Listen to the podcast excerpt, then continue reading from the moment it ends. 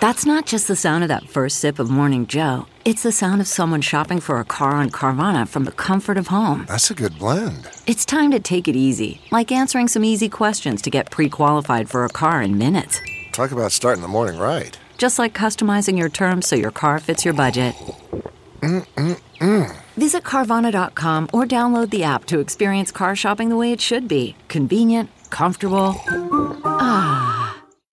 In Depth A Chinese Conman's Two Weeks in Nepal. Written by Tang Ailin and Denise Jia. Published by Caixin. Read by Elyse Ribbons. Zhou Li, not his real name, was glad he escaped Nepal before the big Christmas Eve police raid. A couple of days before the Nepali cops detained 122 Chinese nationals, December 24, 2019, for suspected involvement in financial crimes, Zhou fled to China from an online gaming company where he worked for about two weeks in Kathmandu, the Nepali capital. The employer, whose name Zhou declined to disclose out of safety concerns, was not on the list for the raid but it carries out the same deceptive scheme as those that were hit. These businesses are suspected of using social media to con wealthy single or divorced Chinese women out of money. In an exclusive interview with Caixin, Zhou, from Yueyang in central China's Hunan province, unveiled how an international fraud scheme played out. Online chatting, air travel reimbursement, monthly salary of at least 10,000 yuan, or 1,440 US dollars, plus bonus. That was the offer that convinced Zhou, 23 and unemployed, and a friend to step on an airplane to Nepal. The friend said his relative worked at Amazon.com's customer call center in Japan. Zhou said he thought the job in Nepal would be similar. Upon arrival at Kathmandu airport, Zhou and his friend were picked up by a local contact and settled at a hotel tucked away in a secluded alley. According to the location Zhou provided, the hotel is close to Boudhanath Stupa, a popular tourist site on the northeastern outskirts of Kathmandu. The company recently relocated from the Philippines because of tightened security measures by the authorities. It leased more than 10 rooms from the hotel to house employees. Three to four employees shared a room, and there were many bugs in the rooms, Zhou said. The company used a vacant street level retailing space at the hotel as its office. Zhou was told employees had to be accompanied by designated personnel whenever they went outside the hotel for safety reasons. On his first day at work, Zhou was given a used laptop computer, a used cell phone, and a prepaid phone card. He was also given a training document, which he finished reading in about half an hour. The document taught new recruits how to compile a fake profile introduce themselves, and chat with women on dating websites.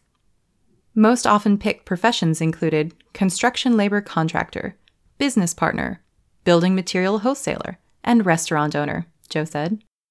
They were instructed to target single or divorced women on Chinese dating websites and then lure them into spending money playing online gambling games designed by the company.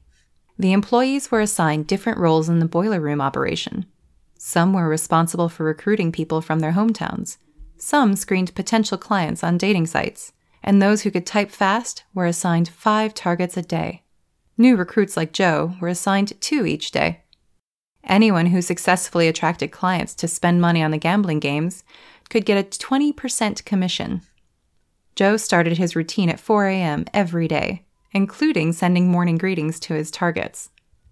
Usually, he would tell them he just finished jogging or had a meeting to attend to create an image of a successful and busy businessman. Around noon, he would text the targets asking them what they'd had for lunch. The key strategy was to learn the target's interests and establish a bond with them, Zhou said. Some of his more skilled colleagues could chat with a dozen women online simultaneously. After gaining the target's trust, they would claim they had inside information and could help the targets win money in online gambling. After taking the bait, the players would win the first few games under the gaming company's manipulation to lure them into betting more money. Zhou heard that a colleague got a client to spend more than 800,000 yuan in two days. Most of the targets were women in their 40s and 50s, who usually weren't internet savvy. Since the second half of 2019, many such online gambling companies, mostly operated by Chinese citizens, relocated to Nepal from Southeast Asian countries such as Cambodia and the Philippines, pushed out by a ban on online gambling by Cambodia and a halt in new licenses for online gaming in the Philippines. Nepal has a relatively relaxed legal and business environment for casino and online gambling operators. The country also grants 90 day visas on arrival to Chinese citizens to attract foreign tourists, making it convenient for online gambling operators to recruit people from China. Some local Chinese residents in Nepal told Caixin they noticed that many young Chinese men appeared in Kathmandu since September, claiming they were in e commerce or internet businesses. They usually rented a big villa as their office and employee dormitory. Some local residents complained that these people drove up rents. One of the main sites in December's raid was an eight story building on the northwest outskirts of Kathmandu. Local residents told Caixin that through the windows they saw people working in front of computers. Not long before the arrest, the tenants spoke with the owner of a house across the street, offering 9,000 yuan a month, or four times the current rent. The arrests were one of the biggest crackdowns on crime involving foreigners in the Himalayan country last year. But local residents say they think the raids hit only the tip of an iceberg. Nepali police said they are still closely monitoring about 800 suspected Chinese nationals. We could not catch most of them, as they might have run away, said Uttam Raj Subedi, chief of Nepali police in Kathmandu. We are still on high alert. When Zhou told his boss his intention to quit, the company confiscated his passport and required that he pay back the flight ticket and his expenses in Nepal before returning it so he could leave. Zhou said he stole back his passport while others in the company were holding a party to welcome new recruits. He fled to the airport and took the cheapest flight back home, he said. Contact reporter Denise Jia. Matrika Dahal at Kantipur National Daily and freelancer Bhadra Sharma contributed to this story.